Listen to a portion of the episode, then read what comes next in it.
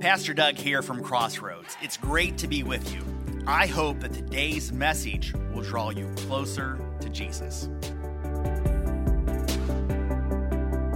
Well, Crossroads, it's great to be with you today. Uh, to our online crew, thanks so much for worshiping with us. This is where we're going to part ways here in just a moment.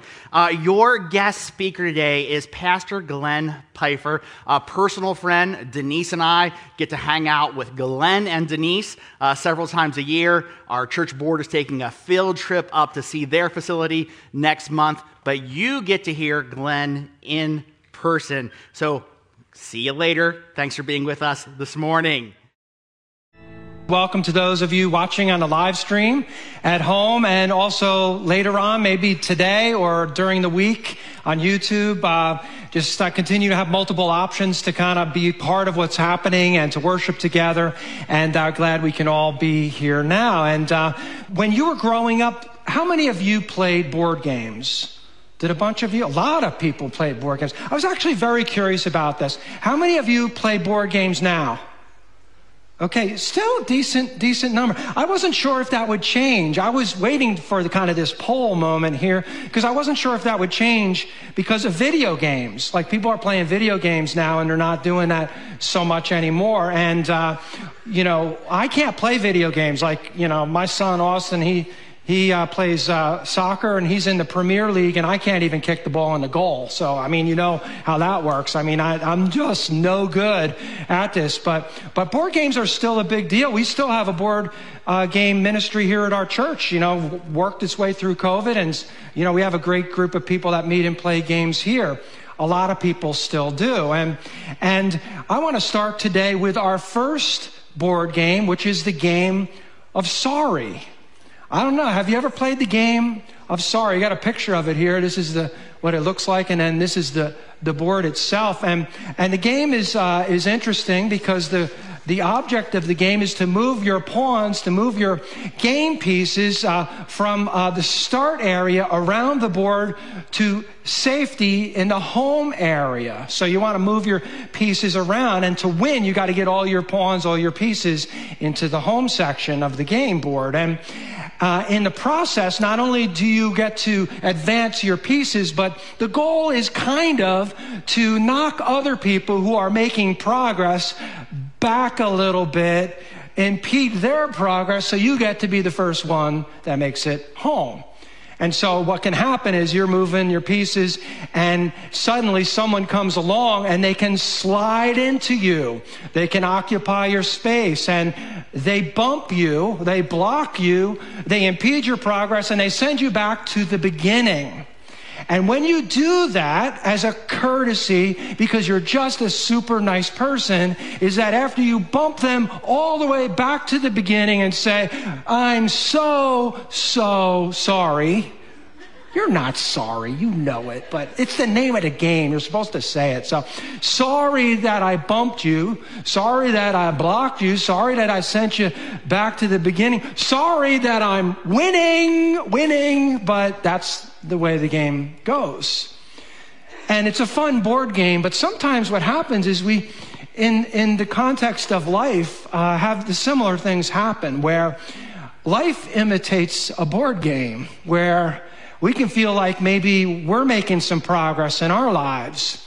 We've got some plans and a little momentum, and then suddenly someone comes along and occupies our space, blocks us, impedes our progress and kind of sets us back a little bit. It can happen in our lives. And along the way, there can be some da- damage incurred as people hurt us.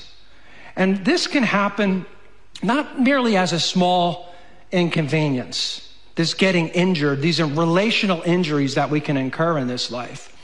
It's not merely a small inconvenience. We have those too. You know, like the, the rude customer service person, you're on the phone and they're just so annoying. And it's like, probably for a couple hours, you, you texted three friends and told them about it. And it's like, but you get over the rude customer service person or the roommate, you know, the roommate that borrows your toothbrush. I mean, did you have to do that? Did you have to borrow the toothbrush really? And they steal your food. You got your name on it. You got your name on it and yet they still ate the chicken. And you know, just don't understand why. I mean, this is bigger than that. It's, it's the coach that kind of berates your kid because they don't perform at a certain level and they do it in a public and, and humiliating way and it just makes us angry. It's the, it's the business partner who steals money from us. It's the friend who betrays us. These are the types of things that can start to happen and build up in our lives that we're dealing with, you know, some girl that's bullying our girl. Uh, it's a boss who mistreats us. And we start to carry some anger over that whole thing. It starts to get bigger and bigger over time. Some of us have dealt with that from the very beginning of life itself in our home of origin, where we grew up in a home where a parent didn't treat us right, didn't love us the way we should have been loved, didn't respect us as, as we should have been. And, and we grew up thinking that we were the problem. Just heard we're the problem, we're the problem. We hear that for years and years, and we grow up thinking, I am a problem. This is what I did. This is who I am. And it's only later that we realize that our parents actually were the problem. And in fact, sometimes they are carrying wounds from a previous generation that they've been hurt and they've had some dysfunction in their home. And that's the pattern that they lived with and they grew up with. And as a result, they've imported into, into their relationship with you. And it's like, man, I've been hurt and they've been hurt. And no one has had the courage or the ability yet to break this cycle of dysfunction. So it just keeps going on and on and on.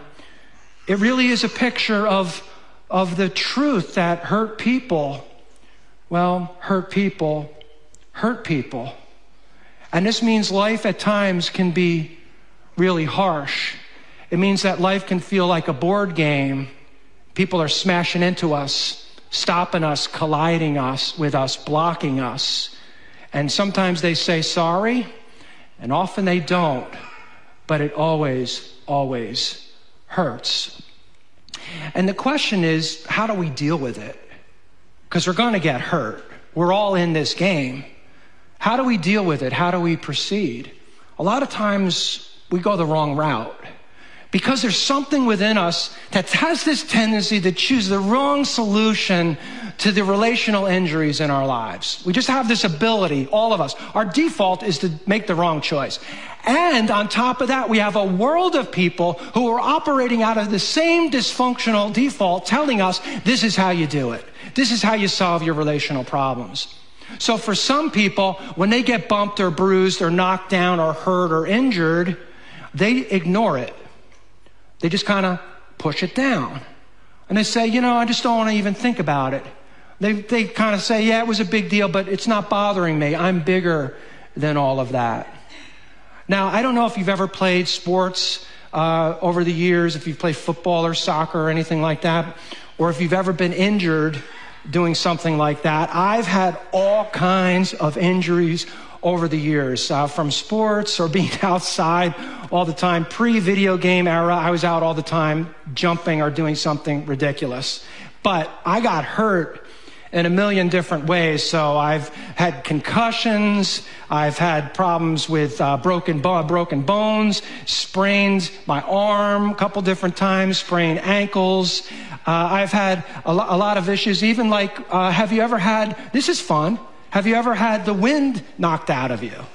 I mean, that's fun. It's like you're doing something and then boom, just like right down and all the air leaves your lungs. It's just a, it's a tremendous experience. If you haven't had it, um, it's not recommended. But so you have this moment and you're like, you're sucking in air, like, ah, it's like, oh man.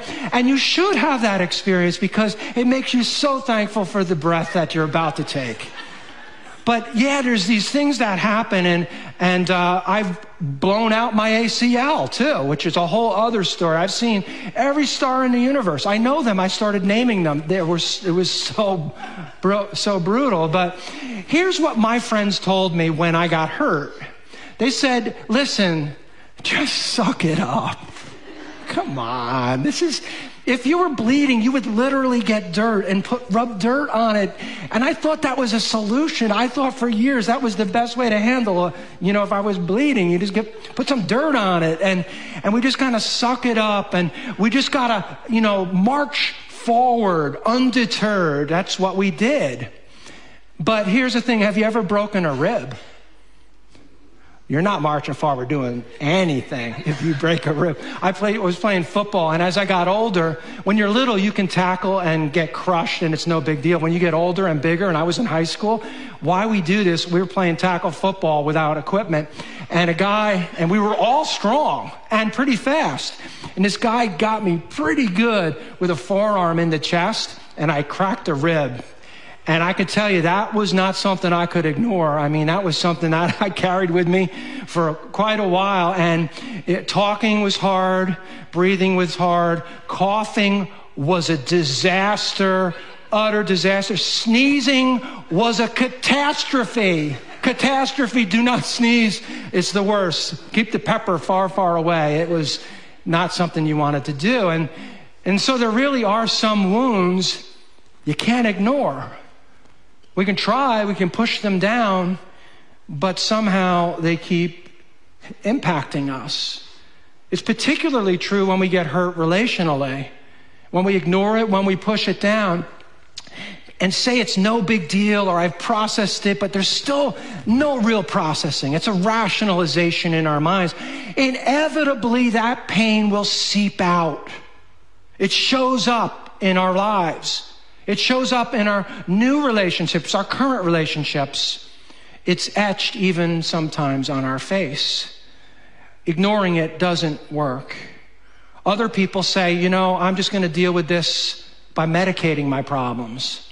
I'll pop some pills, I'll smoke some weed, you know, I'll drink, uh, I'll drink my problems away and, and that way I don't have to think about it. But that's a disaster as well. It only masks the problem. It never deals with the root causes of our angst or our anxiety. And if you really want to make your life worse, drink your problems away because it's progressive. At first, you cope with a little bit, and then you want a little more. And you have to have a little bit more and a little bit more. Next thing you know, you're not in control. You think you are, you're not. But alcoholism is brutal. And you can see the toll it's paid on many here and many we know and in our society. Alcoholism does huge damage to countless marriages and families and, and careers. If you drink too much, you are on the path to big time problems because those problems won't go away and your real problems are just going to get way, way bigger. Still, others go an entirely different route when they face issues or a relational injury. They actually revel in their injury. Have you ever known somebody like that, that, they're always hurt and then they come into like school or they come into work and they got a cast? Like, hey, got a cast. Look what I got. Want to sign it? Sign my cast. It's like, man, well, what were you doing? I was doing something incredibly powerful and amazing. And then I got hurt. Okay, okay, I fell in the garden. Okay. But no, I got a cast. And it's like some people like revel in it. It's like, yeah, what's going on? Yeah, I got crutches. Yep, crutches, crutches. And like, and there are some people who are like that. It's like there's always something going on where they've been injured and they keep that injury alive and super visible for others because they want some sympathy for it. They get a little attention because wow, you got a cast. You've been, you're dealing with this injury. You're dealing with this problem or this pain. And so they will, again, try to keep this alive because they get something out of it, the attention they crave and they feel that they need.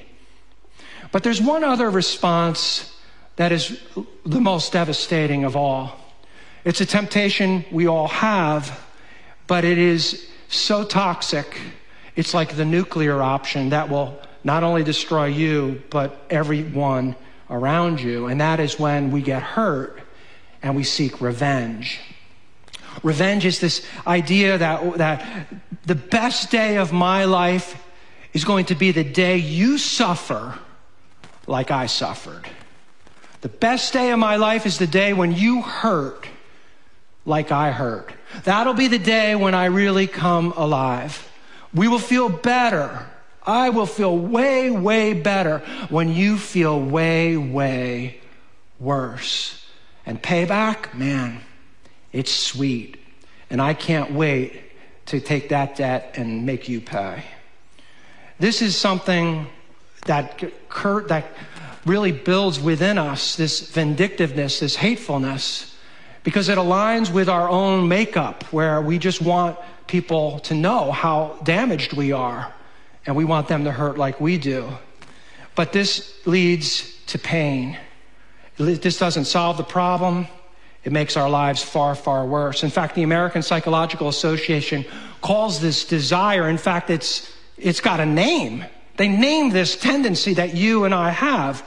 They call it the revenge paradox, and this is what they write about it. They say, rather than providing closure, taking revenge does the opposite.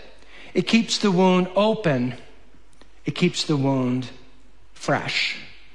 If you seek revenge, you've just etched that pain in your soul. And it's going to be really hard to ever overcome that. It's not never, it's never, ever the way to go. And so if all these ways don't work, ignoring it and, you know, just kind of pushing it down and the whole idea of medicating it and I'm going to revel in it and seek revenge. If, if all these things, carrying bitterness and nursing grudges, all this doesn't work, what in the world does work? What's fascinating about the scripture is that the Bible isn't just about some like ethereal stuff like up in the heavens, intellectual assent that people think about has no relevance to my life, my marriage, my home. That's a caricature of faith that's fake and phony. The truth is God's word is relevant to every part of our lives and certainly our emotional life as well. And it's fascinating that Paul writes 2,000 years ago about these exact same issues because they back then were human beings like me and you who have real issues that have to be resolved. And he wrote about this tendency to deal with injury the wrong way. And he tells us in Ephesians 4 a better path forward. He says, Get rid of all bitterness, rage, and anger brawling and slander, along with every form of malice. Be kind and compassionate to one another, forgiving each other, just as in Christ God forgave you.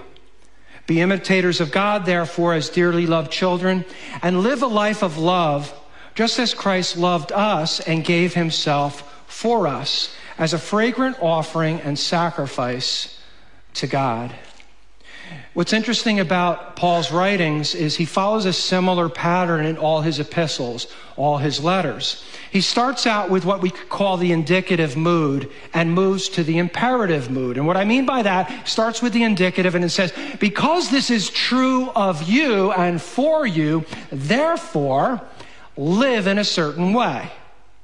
So at the very beginning of the book, he's describing the blessings that we receive as Christ followers. He, he lays out this, this big, big, uh, lengthy description of the blessings that we have as Christ followers, that we are loved by God, loved by our Creator, loved by our Savior, that we are forgiven by our God for all our screw ups, and they are numerous. And God forgives us of those things. And in fact, God lavishes, it says, His riches on us. This is a picture of a good God with a good plan for your life now and for your future beyond this life.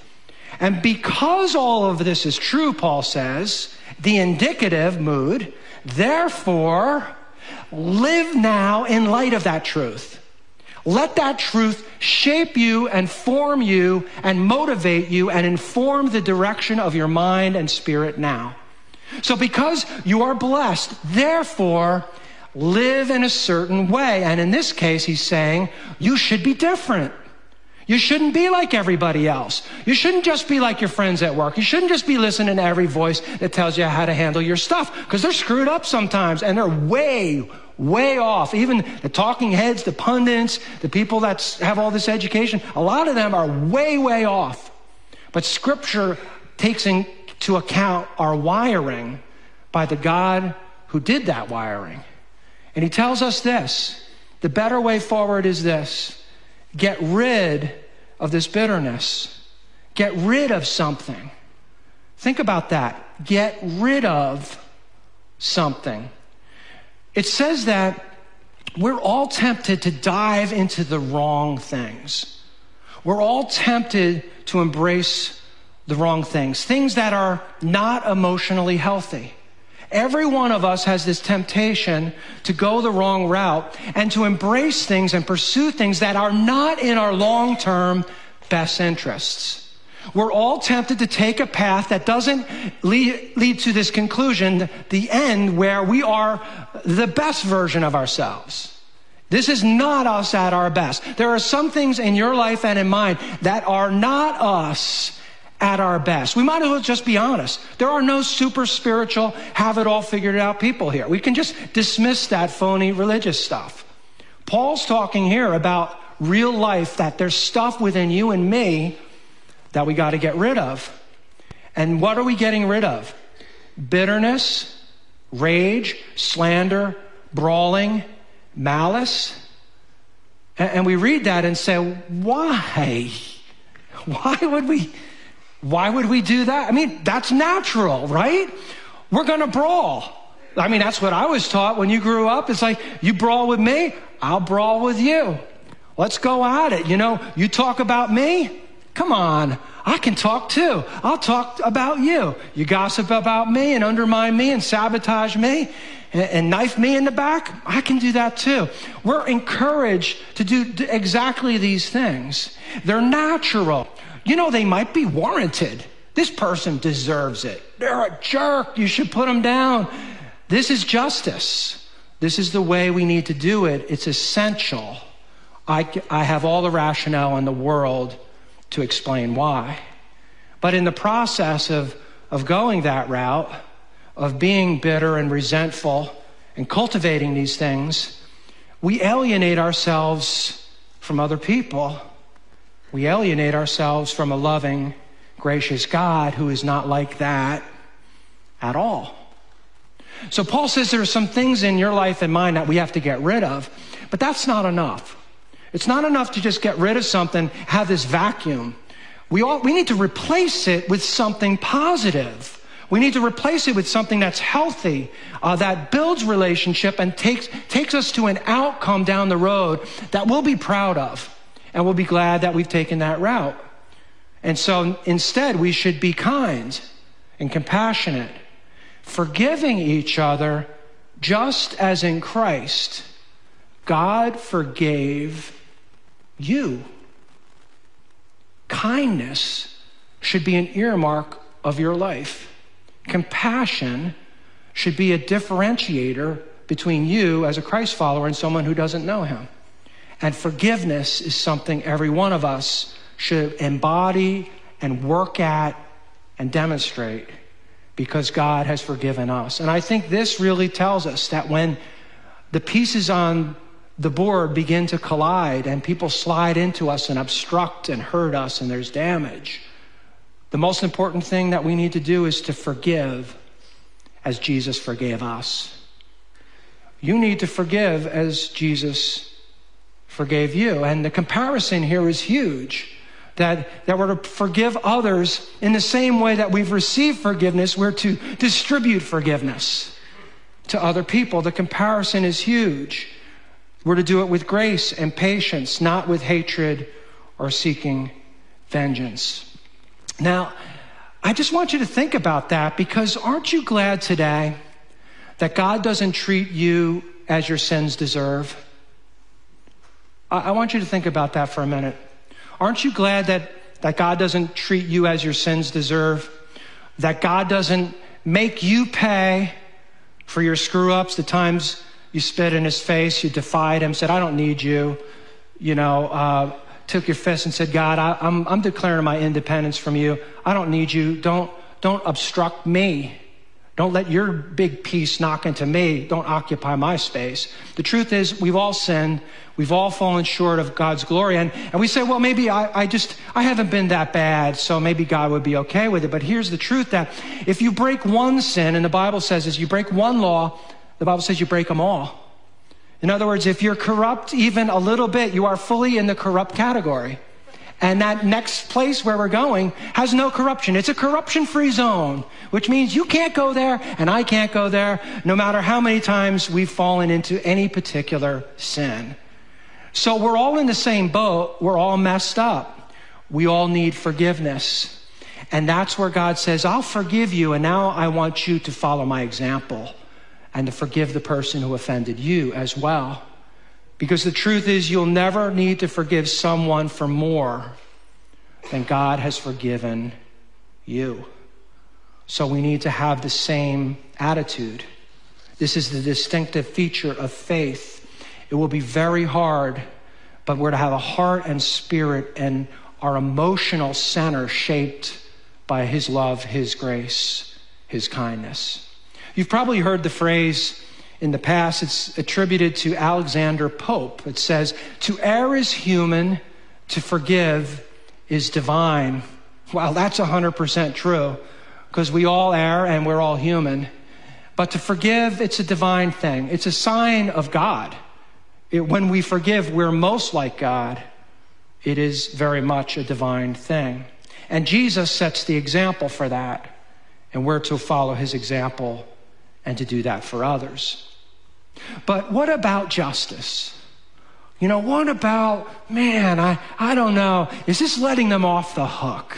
If I forgive them, you know, I need to hold my grudge. I need to hold my bitterness. I need to seek revenge. I, I gotta figure this out and, and make them pay because if they don't, you know, they're gonna get away scot free. And well, that's not true.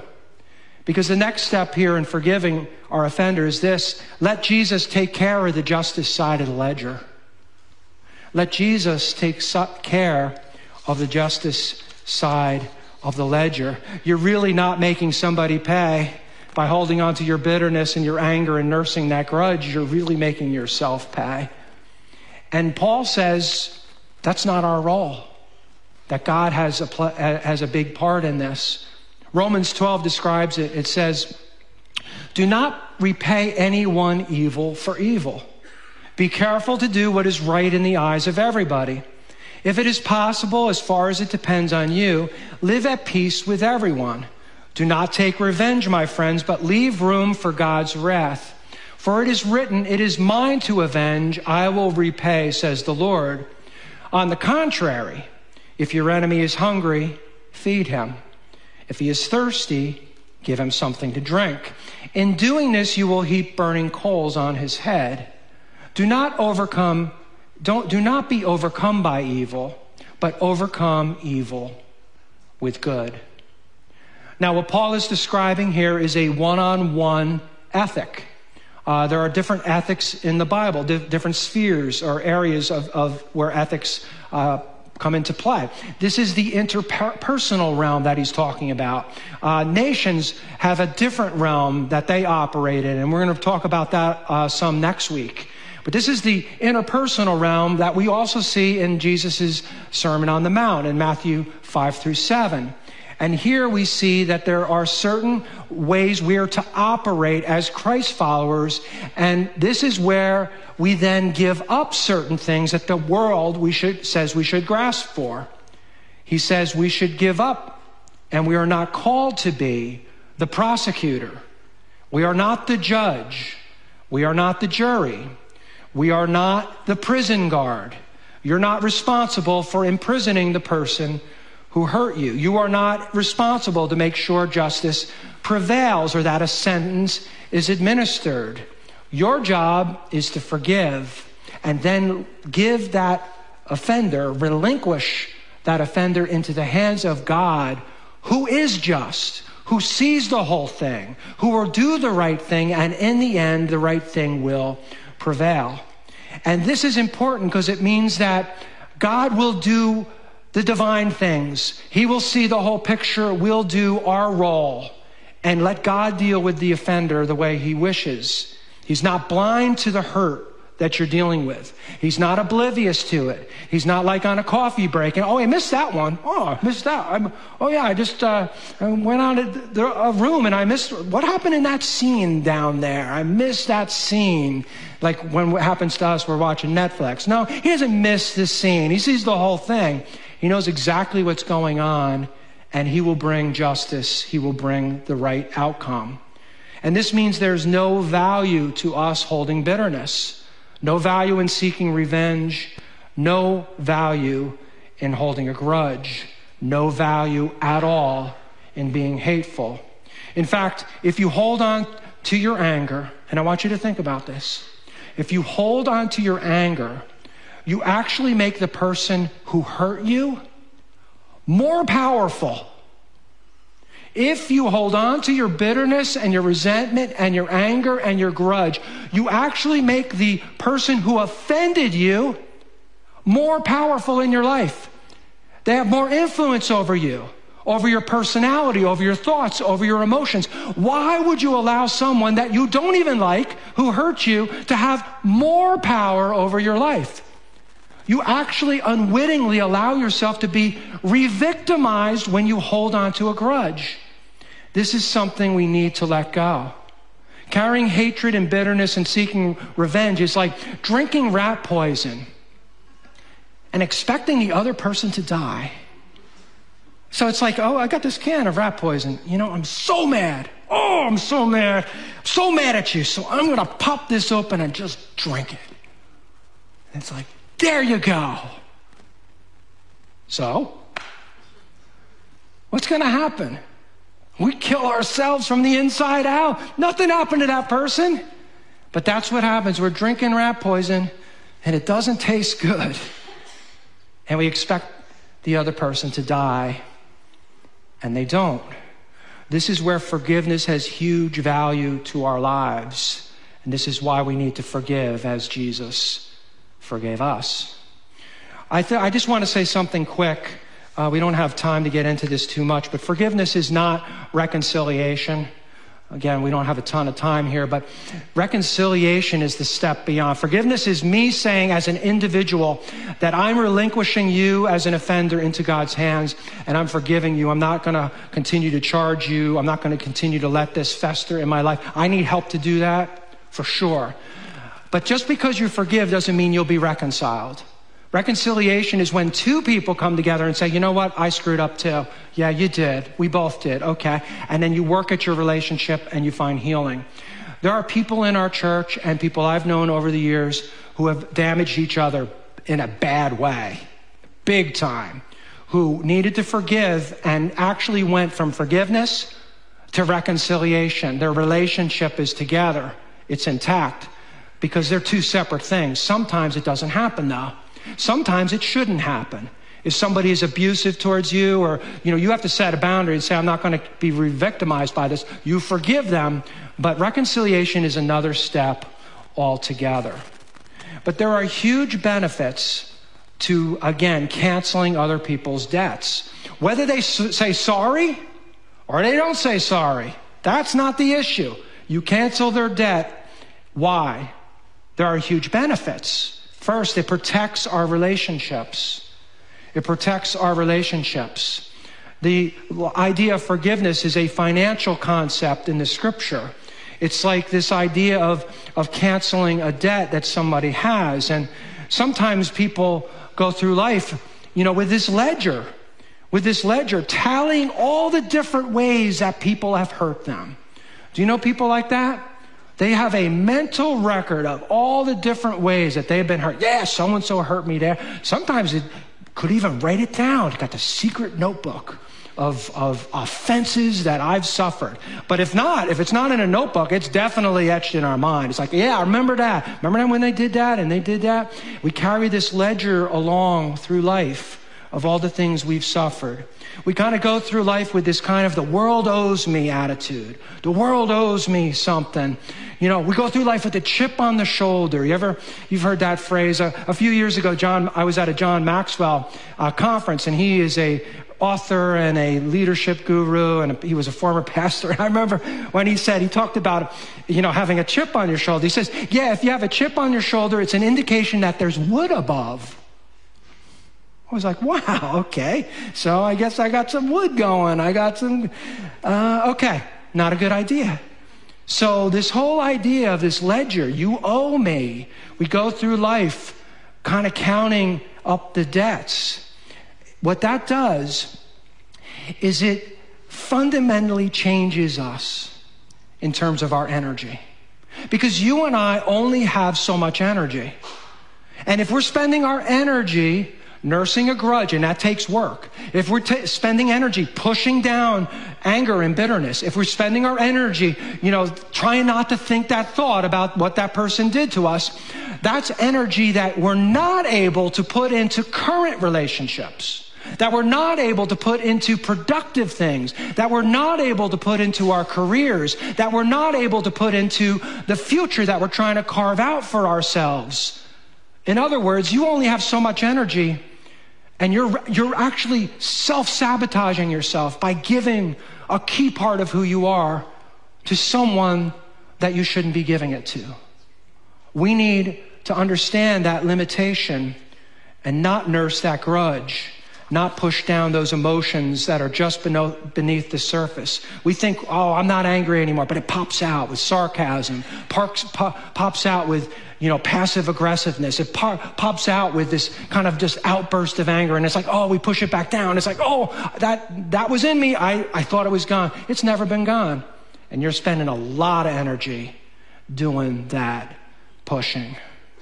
We need to forgive to protect our relationships. We need to forgive to protect our health.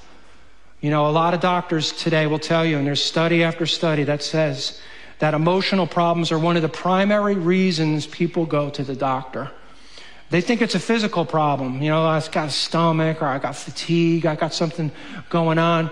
But there's often sleep issues and stress issues, emotional tensions that are at the root cause of all this.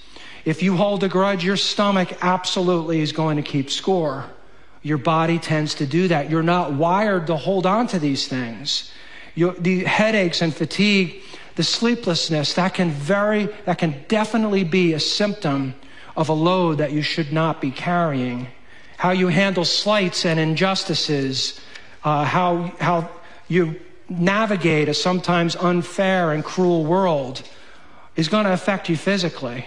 So we have to get that right. Uh, Job actually talked about this, and that's what's fascinating. So a guy who lived thousands of years ago was a human being like you and me, had the same tendency to get this wrong. He says, One man dies in full vigor, completely secure and at ease, his body well nourished, his bones rich with marrow. Another man dies in bitterness of soul, never having enjoyed anything good. If you don't forgive, there will be bitterness of soul. It will make you sick. Forgiveness is for your good. It protects your health. Last of all, forgiveness protects us from the dark side of our personality. Forgiveness protects us from the dark side of a personality. Everybody has strengths and weaknesses, and we have positive things and uh, not so positive things going on inside of us. And we know that when you get married and then there's somebody that's closer to you and more in proximity to you than ever before, and you realize, why does this bother you? This is me. This is me. And it's like, it is you, but it's not you at your best. And it's like, oh, I got some things I got to work on. Yes, and then so do I. It's, like one of the best gifts God gives us is a close friend or a spouse because our lives butt up against them and we start to see that I pretty much orient my world around me. And now I got to account for you and I see some stuff in there that's not me at my best. And so this is a true part of who we are that we have this element within us that doesn't take us to a good outcome. And David, interestingly, talked about that very same thing. David, uh, king of Israel, was a man who hurt a lot of people, did some horrible things to other people, but he had horrible things done to him too. He was betrayed by his own son. He was threatened. Uh, they tried to murder him. They were hunting him down. He was a, a refuge, a ref, refugee on the run. He had all kinds of problems. Lots of people hated him, wanted to knock him off. He had lots of reasons to be bitter and resentful. But when he allowed that to happen, it didn't show discipline to say no to those thoughts and emotions. It affected him. And there's a fascinating scripture that describes how. It's in Psalm 73, verse 21. When my heart was grieved and my spirit embittered, I was senseless. I was ignorant. I was a brute beast before you. In other words, when I cultivated bitterness, when I cultivated that, that anxiety that comes from every thought I had of you, and I think of that person who wanted to hurt me. It's like, oh, I, I don't want to think about it, but it popped up again. It's like, I got this bitterness. I got this resentment. I'm nursing this grudge. I got all this going on inside of me. And as he did these things, and as he allowed that ha- to happen, there are other voices around him saying, David, yeah, you have a right to feel this way. You should feel this way. This should not have happened to you. And, you know, you should make them pay. All this is circulating. And he starts to do a little introspection to say, is this good? Is this really taking me to a good place? Is this giving me peace? And the answer was no. Because bitterness actually has the power to not only alter your mood, it can alter your mood. It's like, what happened to you? Like, you were okay, and then suddenly you just got a bad mood. How did that happen? Well, some thought, something happened. This, and it's like, boom, it just changed me. It not only has the power to alter your mood, but it actually has the power to change your personality. It can change you. You can become a different person over a period of months and weeks and years when bitterness resides in your heart. David looked at himself and said, What have I become? I, a brute beast. I didn't start out that way, but I've been thinking about the wrong things. I've been listening to the wrong voices. It can happen to us. Bitterness can change our personality too. Our base nature wants to fight and, in the end, control us. It can lead us to extreme actions, bad moods, it can lead us to the point where we actually self sabotage ourselves and we can begin to embrace values that we don't even really value. We begin to live in a way that goes against our biblical commitments, that is counter to our love of God. It can drain the joy out of our lives. It can etch a frown on our face. But even worse, bitterness and resentment and anger that's unresolved, that will etch a frown on your soul. And that changes everything.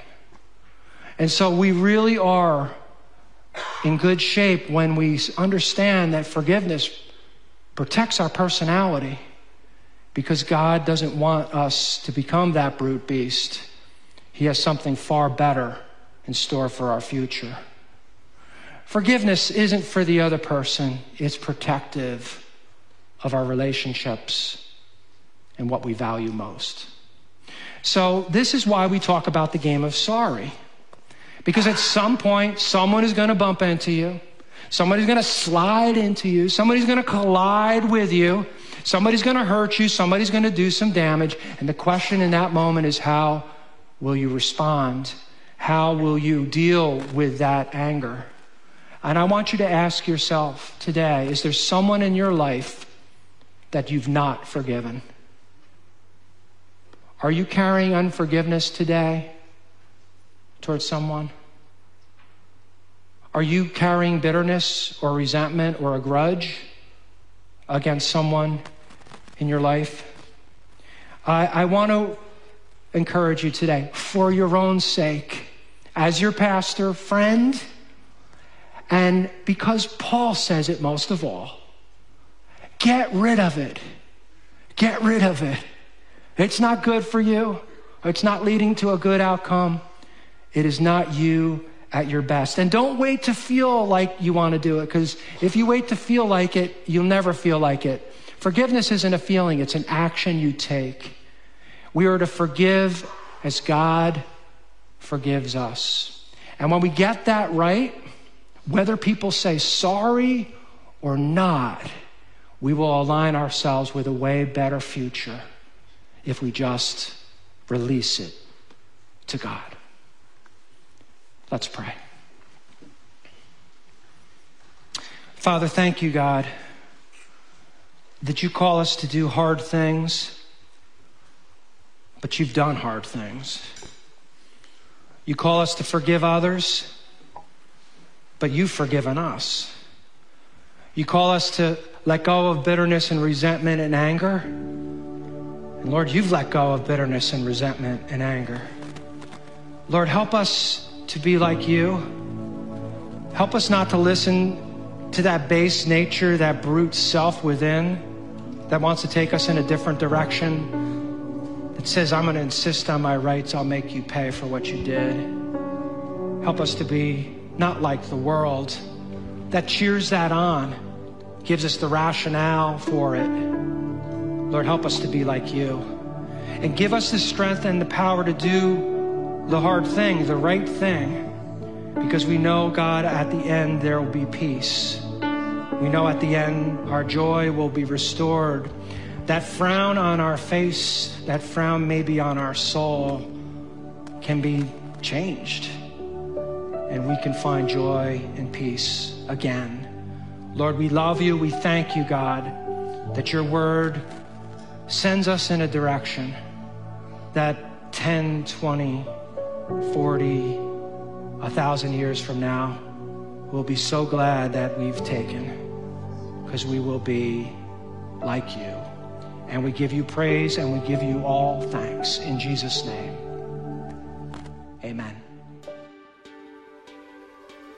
Thanks again for listening. Any step you take towards Jesus is a step in the right direction. You can find out more about us at crbic.org. That's crbic.org.